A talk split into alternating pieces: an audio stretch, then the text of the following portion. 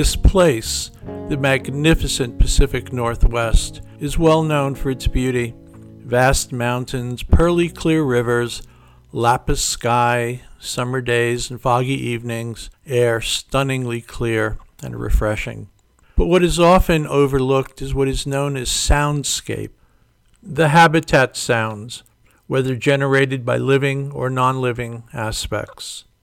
Eyes are sometimes easy to fool, but ears not so much. What is heard resonates.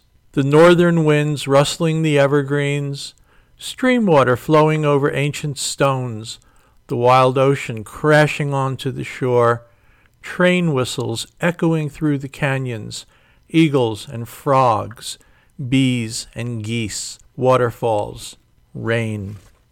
Consider the iPhone takes wonderful photos capturing various shades of sun and shadow, barns, glacial villages, selfies, compelling vistas, digital moments in time.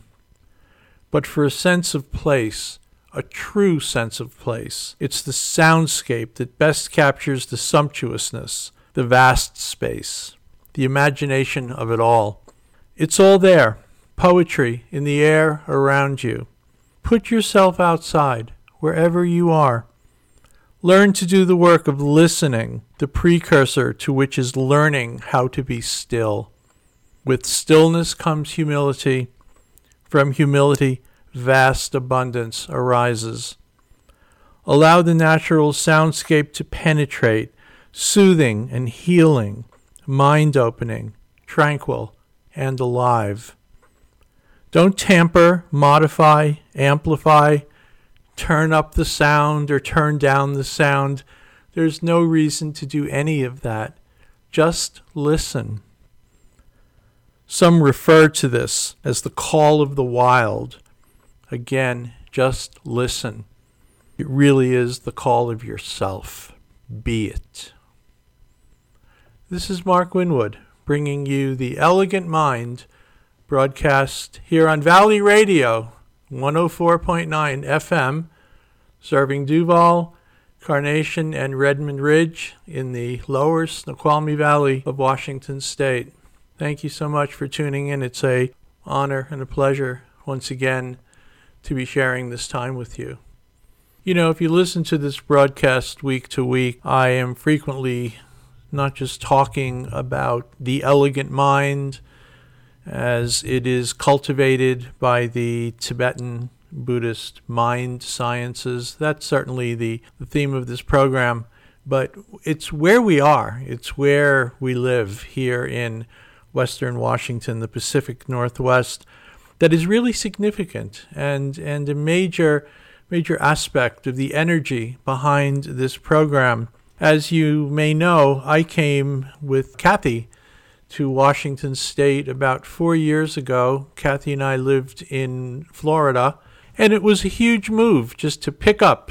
I had a house, Kathy had a house, family, friends, our lives were spent on the East Coast, and it was quite a move to pick up and move all the way across the country. We had a couple of interesting cross country drives, driving trucks, pulling horse trailer, quite exciting for us but uh, and we made it and we made it and we we got here and and you know part of being a i guess a recent arrival relatively recent arrival to the uh, Pacific Northwest. We bring fresh eyes to these to these surrounding environs um, because we have we have a real basis for comparing it to what exists elsewhere. Kathy comes from Connecticut. I came from New York City. We met in Florida, and, and now we're here. And we find this physical setting to be uh, tremendously provocative, so beautiful. Those of you who are listening, who live here or are familiar with the Pacific Northwest, know exactly what I'm talking about. You know, there's a bit of a maybe a shock of untouched nature and coming from central Florida, you know, Kathy and I came from a place where nature was kind of ruined. You know, it was different. And, and here, the natural world, it's still, in some areas, you don't have to go very far. It's still so pristine. We can, we can go, we can find them easily. The air, the nighttime air, the stars, in the sky on a clear night. Uh, just magnificent. So, the elegant mind is is a product. This program is a product of my background in Tibetan Buddhism, in studying and teaching and practicing and learning to clarify and get the best that my mind has to offer at any moment in terms of harmony and kindness and wisdom and generosity. But this place, this place so supports that, so supports that. So the elegant mind is a product of here the Snoqualmie Valley, the lower Snoqualmie Valley, the countryside, the trees, the water, the air, the people, the critters live out in the woods. We live up the hill in Duvall. We're about six miles up the hill from out of town, and it is it is magnificent. And so, thank you, thank you for tuning in to this program, in which I'm able to share the beauty of this place with the understandings, the wisdom, the insights of another beautiful place on this planet, which is the Tibetan Plateau and the shadow of the Himalayas. So away we go. Mark Winwood with The Elegant Mind, Valley 104.9. So this broadcast is on the Saturday and Sunday of Father's Day, Father's Day weekend 2018. So we're going to talk a bit about fathers. I want to talk about my experience and my insights. I am a father. I have six children, six wonderful children. The youngest is now 21 years old, and the oldest will be 38 in November. Two grandchildren. But I'm not going to talk so much about my being a father. I'm going to talk about my father and my fathers. There have been three men in my life who have been father figures one is my own, my own dad, who's no longer with us, and the other two have been my fathers in law. So we're going to talk about fathers today, and then we'll uh, we'll listen to some music. We'll take a break for promotional announcements, and then we're going to talk about a very famous father, and that is Suddhodana. Suddhodana was the father of Siddhartha, the man who became the Buddha, Suddhodana, Siddhartha's dad. We're going to talk about him. He's kind of a maligned character in Buddhist history, in the folk tales of Buddhist history, kind of maligned and put up some challenges that Siddhartha needed to overcome in order to find his path and become enlightened. So we're going to talk about him, and I wonder sometimes if the criticism that Suddhodana has had to endure over the centuries is really warranted. Or was Suddhodana just being a dad, just being a dad like anyone, anyone who's listening to this program might be, anyone who's listening to this program, their dad might have been. So it's a Father's Day theme here on The Elegant Mind, Valley 104.9. So, Father's Day, as it arises each year, brings to mind my own father who passed away during his 79th year. You know, while our Dharma studies, our Tibetan mind science studies, our Buddhist studies, and practices are usually not about resolving very deeply planted personal issues, but rather cultivating the mind of wisdom in which bodhicitta, awakening, naturally arises, we've got to deal with what comes. And this is Father's Day weekend. As many of you know, intense appreciation of the special kindness of our parents has a very special role in the Tibetan traditions of Buddhist practice. And this is challenging for many Westerners who have had difficult relationships with one or both parents and step parents, etc. So much so that I've heard that when the Tibetan Lamas returned to Asia after first having visited America, they reported being caught most off guard by the ways in which so many of us point to the parents in our lives as the genesis of our deepest, most persistent problems. So, that being what it may, there have been three father figures in my life one natural, the other two from marriage All three were significant in vastly different ways, and all three are now dead. My own father and I had a spotty relationship. He was a simple man, a hard-working factory worker, the son of immigrants who grew up in the Bronx, New York, with a mind full of issues.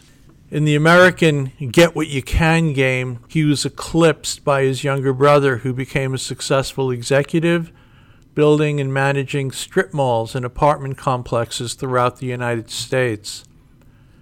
My father smoked cigarettes incessantly and defiantly, even while acknowledging the health issues of doing so, and there was an alcohol problem, especially at holiday family gatherings.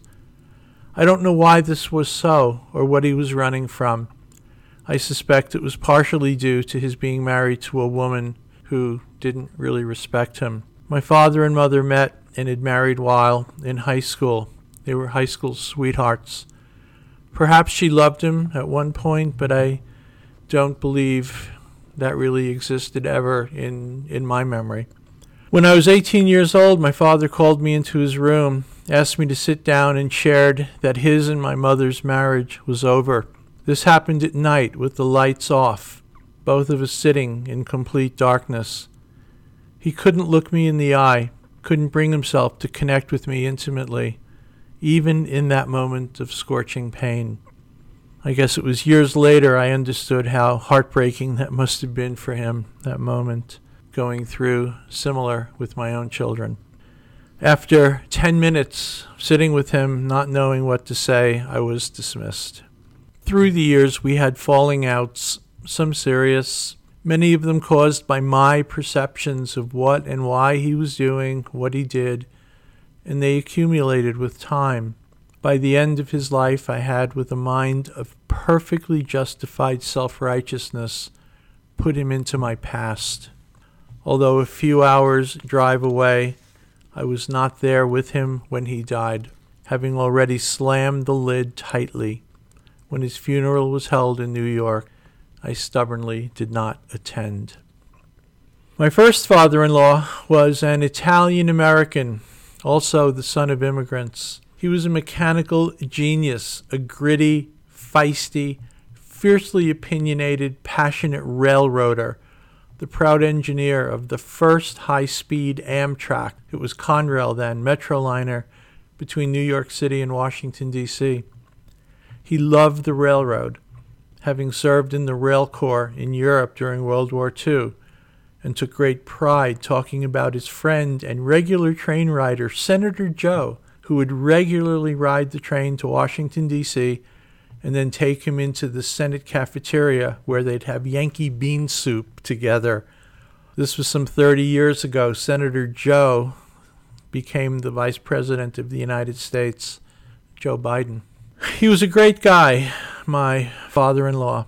Zany and unpredictable. He would laughingly, loudly break into a silly little Italian jig when he was happy. He was also a loving father in law to this long haired kid who, with his liberal ideas and outlooks, was so vastly different from him. At times, we had a very much button pushing Archie meathead relationship. He being Archie, me being the meathead, all for fun, never manifesting as anything damaging. I believe when his daughter and I divorced, which was my doing, it broke his heart.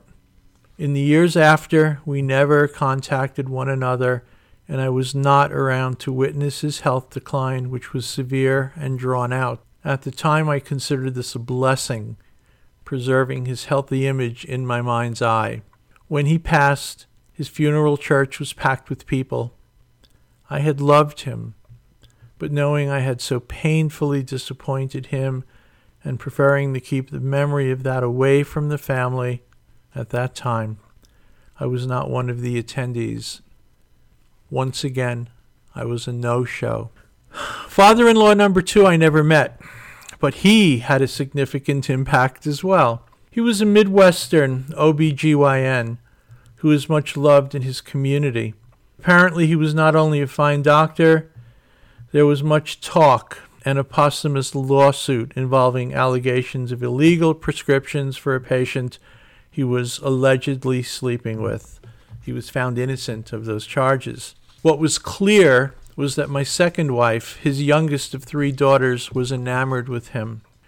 When he committed suicide one night, without leaving a note to explain why, express love, or say goodbye, I believe the abandonment left a hole in her heart that affected her both short and long term in significant and wearying ways. At the time and in the years to follow, I almost completely self absorbed in my own difficulties. A hungry ghost in our relationship was of no help at all, and in being no help became a hurtful presence. The patterned seeds of divorce had been planted, and years later they blossomed.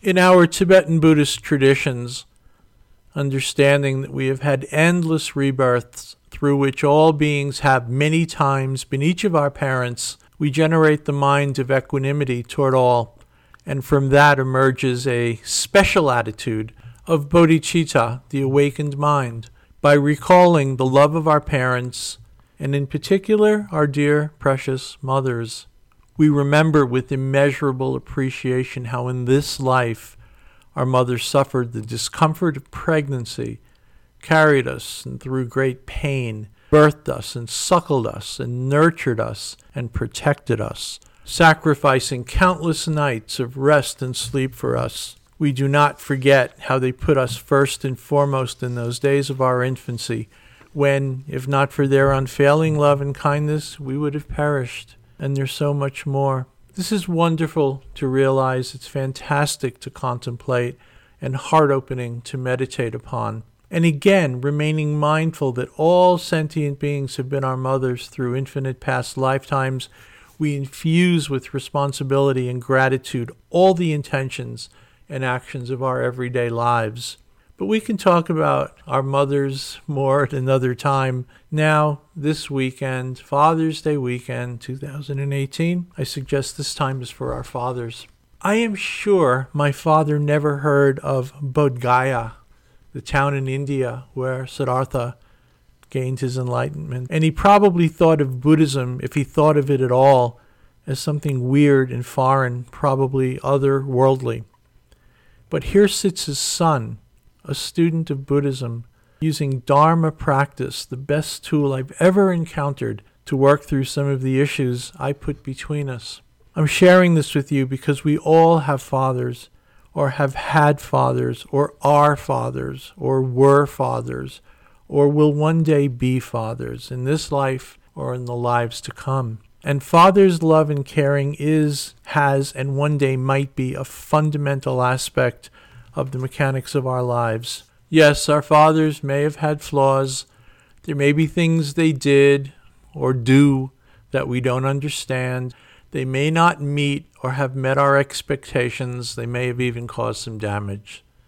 We may feel justified in the disappointment, anger, and hatred we hold toward them. But the Dharma path is one that leads directly through our painful briar patch of memories toward authentic empathy and then insightful understandings, compassion, and forgiveness. I speak not of insights focused on ourselves, but outwardly so, empathetically perceiving and understanding our Father's frailties, their pressures, their kleshas, their afflictive emotions, their karma, their suffering. So, no, this is not easy. Many of our difficulties have hardened into emotional barricades and ramparts. Some of us have become stubborn because we feel regret or guilt over a situation we feel too uncomfortable to change. And then there is the discomfort of coming upon our own weaknesses and failings, unearthing our own fears and insecurities, our senses of loss and what could have or should have been, our regrets. So, as I say, this is not easy, but think about this. And if it resonates with you, if you intuitively know the way to health and healing is to be honest and to go through the discomfort rather than burying it, and you're inclined to engage, rejoice, rejoice in this insight, and then get going. Begin by quieting down, breathe, empty, Allow judgments to recede and compassionate insights to arise. Much will follow. It is worthy of the effort. Do so, and some profound benefits may be realized, including forgiveness not only for your father or parents, but for yourself as well. Use the forgiveness to bring you to a mind of acceptance. Try to consider the extraordinary presence your fathers have played in your life. And remember that all sentient beings were in previous lifetimes your fathers too. And all the wonderful things about your life, including its own being, could never have occurred without your father. The old saying, don't do something, just sit and reflect. In its simplicity, done regularly, this is an extraordinarily powerful practice. So if you're a father or one day will be, please try to see and be mindful from your children's side of that most crucial role you play in their lives. Strive to think about this without the contaminants of your own self centered viewpoints and afflictions. Whether directed at your fathers, your children, or both, honor them by honoring the special presence of Father. Then take the essence of that honor, the appreciation and gratitude, and turn it inside out, allowing it to manifest in appropriate and meaningful ways for every being you encounter. Consider Father's Day to be a day when fathers are not only honored and thanked, but also a day when the door is especially wide open for fathers to purposefully show their own children and family members the precious joys being a father have allowed them to experience and be. This is the pith essence of the Tibetan Buddhist path. The uniquely precious kindness of our parents is recognized and appreciated, and most of all manifested without discrimination to and for sentient beings everywhere. As for my father, in his absence, things have changed.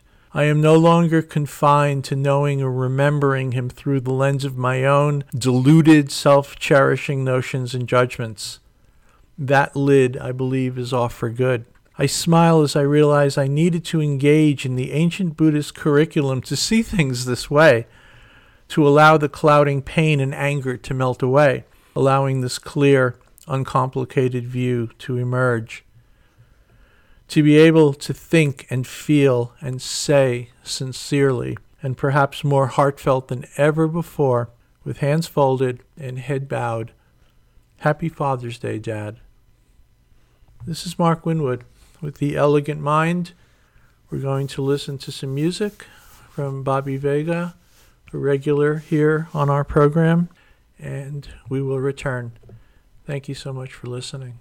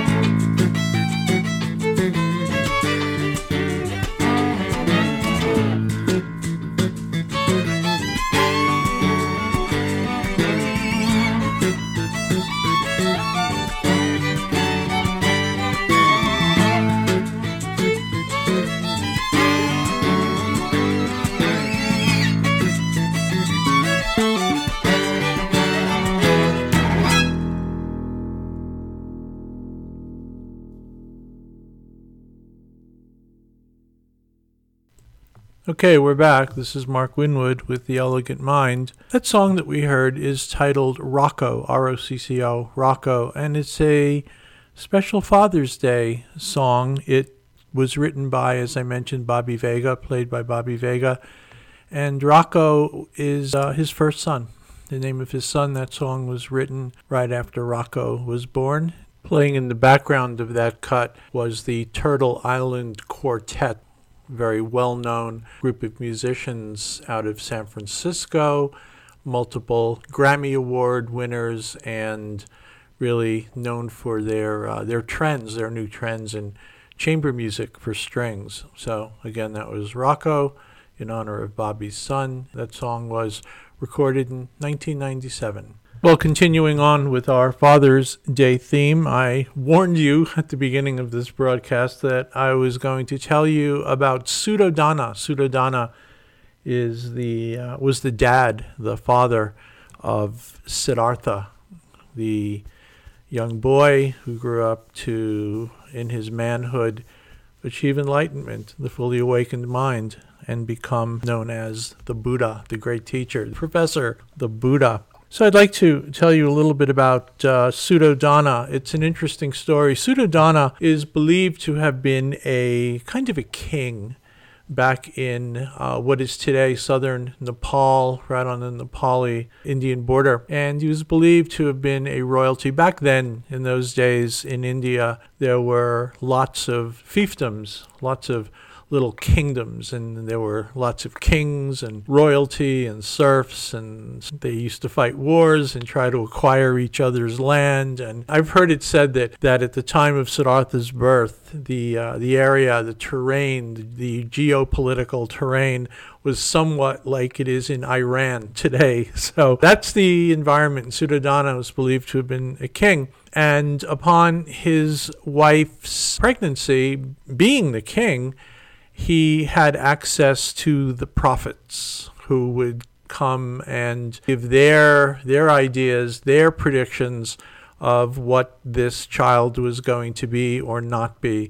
And one after another, after another, the prophets said that this is going to be a very unusual child. It's going to be a boy who is going to either grow up to be a great king, a great warrior king, exceeding his father's accomplishments, or he's going to be a spiritual warrior, a great spiritual adept. And back then, in those days, to enter onto the spiritual path meant that one would renounce their belongings, renounce their position, and go out and and search and beg and wander, not something necessarily that a king wants for his children. So the prophets said that the only way that the king is going to be able to keep his son from going out on the spiritual path would be if he had no curiosity about what's in the outside world, no idea of aging, no idea of sickness or or death or any kind of suffering. In other words, he had to be kept very happy, very content. So, as the story goes, Suddhodana did exactly that in his kingdom, the, the capital of Kapilavastu. So, what he did was he banished elderly people, he banished sick people, he banished poor people. They were all thrown outside the palace walls. And Siddhartha, it said, inside lived a uh, quite remarkable, wonderful life. He had everything he wanted. He never needed, never desired anything that he didn't have. He was a fantastic athlete. He was a wonderful student. He was royalty, and he never wanted. He never wanted for anything. Suddhodana went to great lengths to prevent Siddhartha from becoming a spiritual wanderer. But at the age of 29 or so, Siddhartha being curious about what was outside the palace walls and having snuck out against his father's wishes or knowledge, having snuck out and seen elderly people, seen sick people, seen corpses, and seen spiritual wanderers known in the Buddhist circles as the four sights.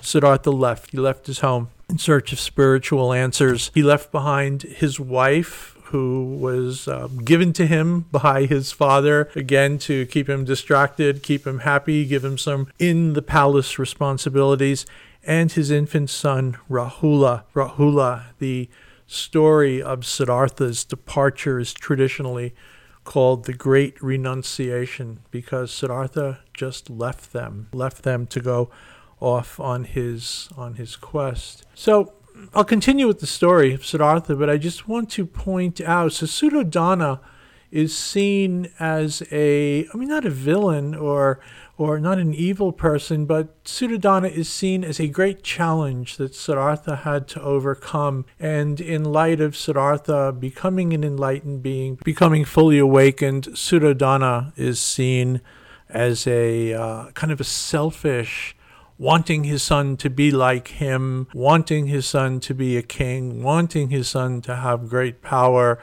and looking upon the spiritual path as a path perhaps of maybe not necessarily a path of weakness, but certainly a path that the son of a king should not be following. And so here it is. It's Father's Day, and and perhaps we're looking at uh, fatherly ambitions, perhaps with a little bit more of an open eye a little bit more equanimity here. And is it uh, was Siddhartha was Siddhartha's dad wrong? Was was Suddhodana wrong to want his son to follow in his footsteps, to want his son to be a great king? I mean, this was Suddhodana's experience. This was how he saw his life. This is how he saw. You know, he was the king. He was he was royalty. He was the richest. He was the strongest. He was the most powerful man in his kingdom. He achieved, he lived that life. And this is what he wanted for his son. And he's, you know, I think he's he's a bit of a uh, a, a, character in, in history that uh, one can perhaps feel sorry for, and and any any parent who has seen their child follow what they believe their calling to be, what they believe their path to be, against the wishes of the parent, I think might be able to uh, sympathize, empathize a little bit with Suddhodana and what uh, what occurred with his son Siddhartha. So um, I'll tell you a little bit about what happened to Siddhartha once he left the kingdom. But in terms of Suddhodana, you know, he was heartbroken he was absolutely heartbroken that his that his son left and to follow that path and he was gone for quite a while. And it's said that in the time that Siddhartha was gone Suddhodana spent a, uh, a whole lot of time and effort trying to locate him and after seven years, it said that after word of his son's enlightenment reached Suddhodana, he sent um, emissaries. He sent nine emissaries to invite Siddhartha to come back home. And the, as the story goes, the emissaries found Siddhartha. They spoke with him, and they ended up being converted, being being quite taken by Siddhartha and they joined his entourage. They joined his uh, his sangha. They joined his monastic uh, his monastic community. So upon hearing that, Suddhodana then sent one of Siddhartha's closest friends, Kalyudayi, to invite him to return. And the same thing happened. His old friend, upon encountering Siddhartha, who was now the Buddha, chose to become a monk and and stayed there, but did still invite Siddhartha to return home, and Siddhartha did, did return home. And in coming back home, he did teach his father about the Dharma, and he then left to go out and continue his teachings in the countryside. And it's said that four years later, upon hearing about Suddhodana's impending death, Siddhartha once again returned and further counseled and taught his father the Dharma. And it said that Suddhodana, just before he died, achieved the mental, uh, the mental state of nirvana. So that's the story of Suddhodana.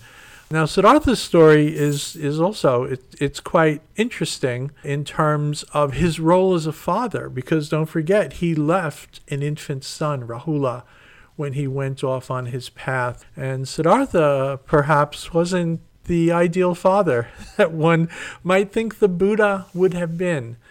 So here's what happened with Siddhartha and his son Rahula.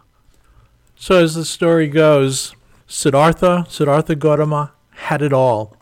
He had houses, three houses. He had a kingdom. He had a beautiful wife. He had adoring subjects and family. His son, Rahula, was born. And interestingly, Rahula translates to those things to which we are attached or to fetters, not necessarily a very Dharma like name, and especially to Siddhartha, who had this this deep desire, this drive to become unfettered.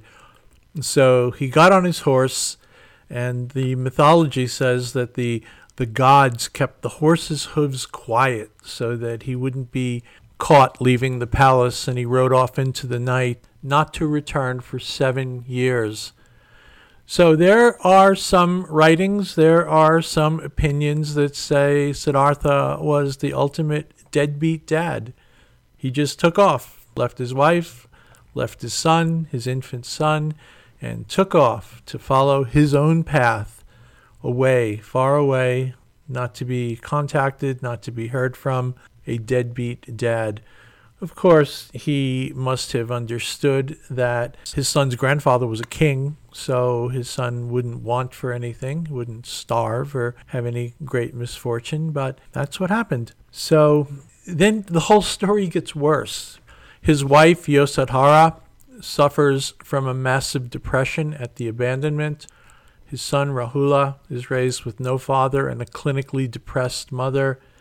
And his father was also frustrated and greatly missed his son. So now we skip seven years into the future. We all know what happened between now and then. Siddhartha is out and goes from one ashram to another, one teacher to another, and ultimately finds what he's looking for, uncovers his enlightened mind under the tree in what is today Bodh Gaya. And then after seven years, Siddhartha is the Buddha and he returns. He returns home accompanied by hundreds of his followers. And it said he doesn't ask to see Yasodhara, his wife, the mother of his child, and she remains at least at first hidden. So she asks Rahula to ask Buddha for his inheritance, since the inheritance must be given by the father. So, as Buddha is leaving after having dinner with his father, the king, for the first time in seven years, Rahula runs after him, asking his father for his inheritance. Buddha thinks about it and decides either he doesn't want to give it up or that he thinks it's worthless compared with his spiritual inheritance, and says to Rahula, You come with me and you will get your inheritance. So now, Yasodhara, Buddha's wife, is torn not only from her husband but her son, and his father has lost not only his son but his grandson.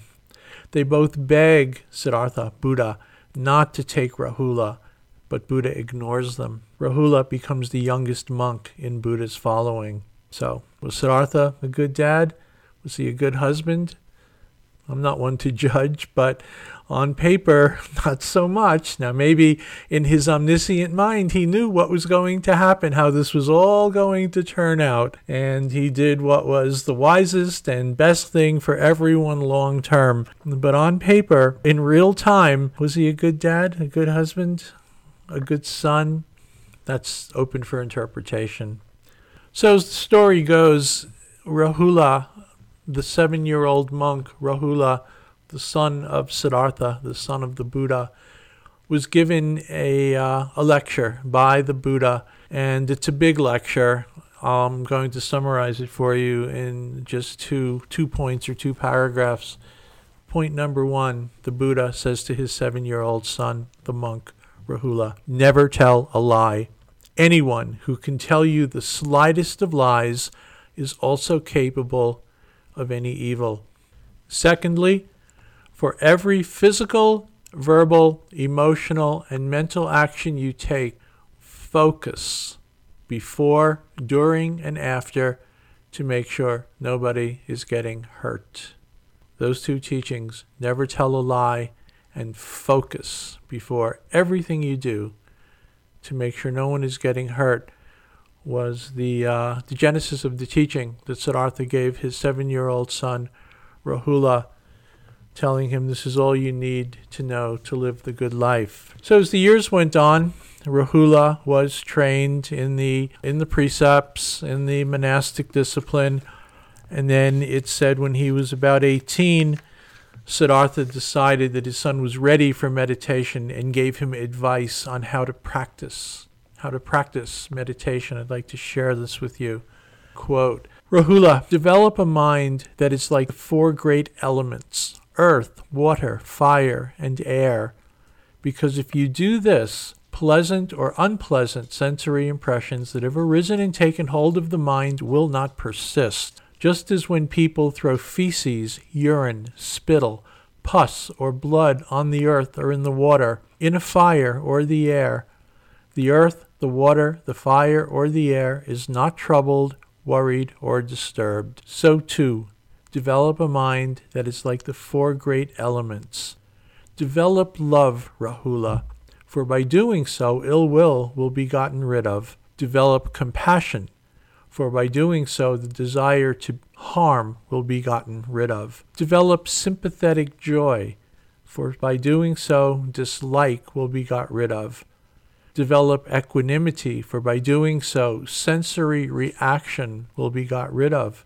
Develop the perception of the foul, for by doing so, attachment will be gotten rid of. Develop the perception of impermanence, for by doing so, the conceit, I am, will be gotten rid of. Develop mindfulness of breathing, for it is of great benefit and advantage. Following his father's advice and guidance on meditation, Rahula, it said, finally attained enlightenment. He was 18 years old at the time. And after that, his friend referred to him as Rahula the Lucky, and he tells why he was given this name. Quote They call me Rahula the Lucky for two reasons. One is that I am the Buddha's son, and the other is that I've seen the truth. Other than this, we know very little about Rahula. He doesn't seem to have been prominent at being either a Dharma teacher or a trainer of other monks. Some believe that uh, Rahula kept to himself in the background so that he couldn't be accused of taking advantage of being the son of the enlightened one, and it is believed that he died relatively young. So, the story of the Buddha, Siddhartha, Siddhartha's dad, the king, Siddhartha's son, the monk, Siddhartha Gautama, the Buddha, the dad. Quite an interesting story, and I think it, among other things, it certainly illustrates the uh, part of the challenge of being a dad, being a father, and decisions and so on that, that we make. Sometimes they turn out to be the correct decisions, sometimes they don't. And, and here it is, Father's Day weekend, a time to think about fathers, our father, our grandfather, ourselves, perhaps raising our children, if we have children, raising our children and grandchildren to be compassionate, wise, well balanced, clear thinking fathers. And happy Father's Day to all the all the fathers out there. So I'd like to tell you there is going to be a broadcast here on Valley Radio 104.9 on Sunday night. That's this is Saturday that you're listening. That's tomorrow night. The program is at 7 p.m. and it is the week, the world, and the Valley. It's uh, a program that is moderated by Heather Stark and Stuart Lisk, both of the uh, the station Valley Radio. And in light of what's been going on in the in the news, this is a program in which Heather and Stuart are going to discuss suicide prevention with Laura Smith, who's the executive director of the Snoqualmie Valley Community Networks. It's relevant, interesting, and it might be uh, well, it not might be. I think it will be worth your worth your while to tune in to that program you know, suicide is once again in the forefront of the news following the the suicides of Kate Spade and Anthony Bourdain. You know, just uh, earlier today, this is Friday. This is Friday, June 14th. And earlier today, I was reading an article in the Seattle Times headline that the suicide rate is up in all regions of Washington state. But why? No one is exactly sure. The experts say. Just to give you a little a little heads up about what's going on in our state, the Centers for Disease Control, the CDC, released a report showing that rates of suicide are on the rise in nearly every state in the country, and Washington is among them. From 2014 to 2016, Washington's suicide rate was 15.1 deaths per 100,000 people, which represents a 19% increase from the rate in the period from 1999 to 2001. There's now more than 1,100 suicide deaths per year in our state, making it the eighth leading cause of death. And for Washingtonians between the ages of 15 and 34, it ranks as the number two cause of death. So suicide is uh, it's it's here, it's happening and the uh, the discussion that Heather and Stuart will be having with Laura Smith is something that I think you uh, would benefit by paying attention to. It's being broadcast on Sunday night, June 14th at 7 p.m. The name of the program is The Week, the World, and the Valley. Heather and Stuart will be speaking with Laura Smith, who's the executive director of the Snoqualmie Valley Community Network.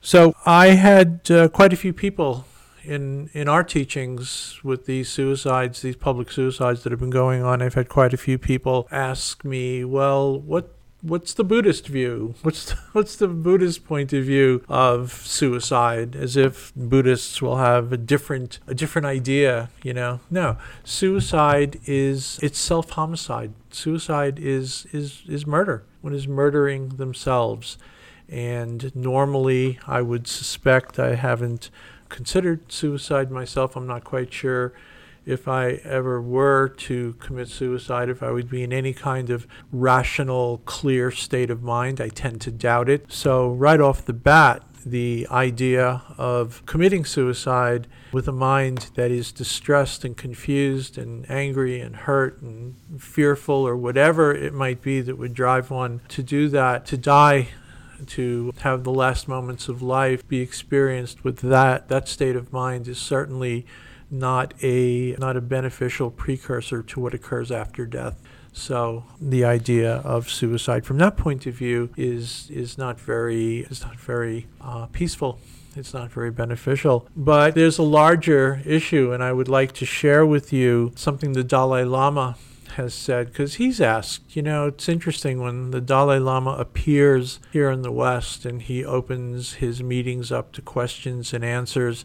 He's always asked, he's asked about suicide, he's asked about homosexuality, he's asked about changing religions, you know, all kind. He's got the stock questions and he's got the stock answers.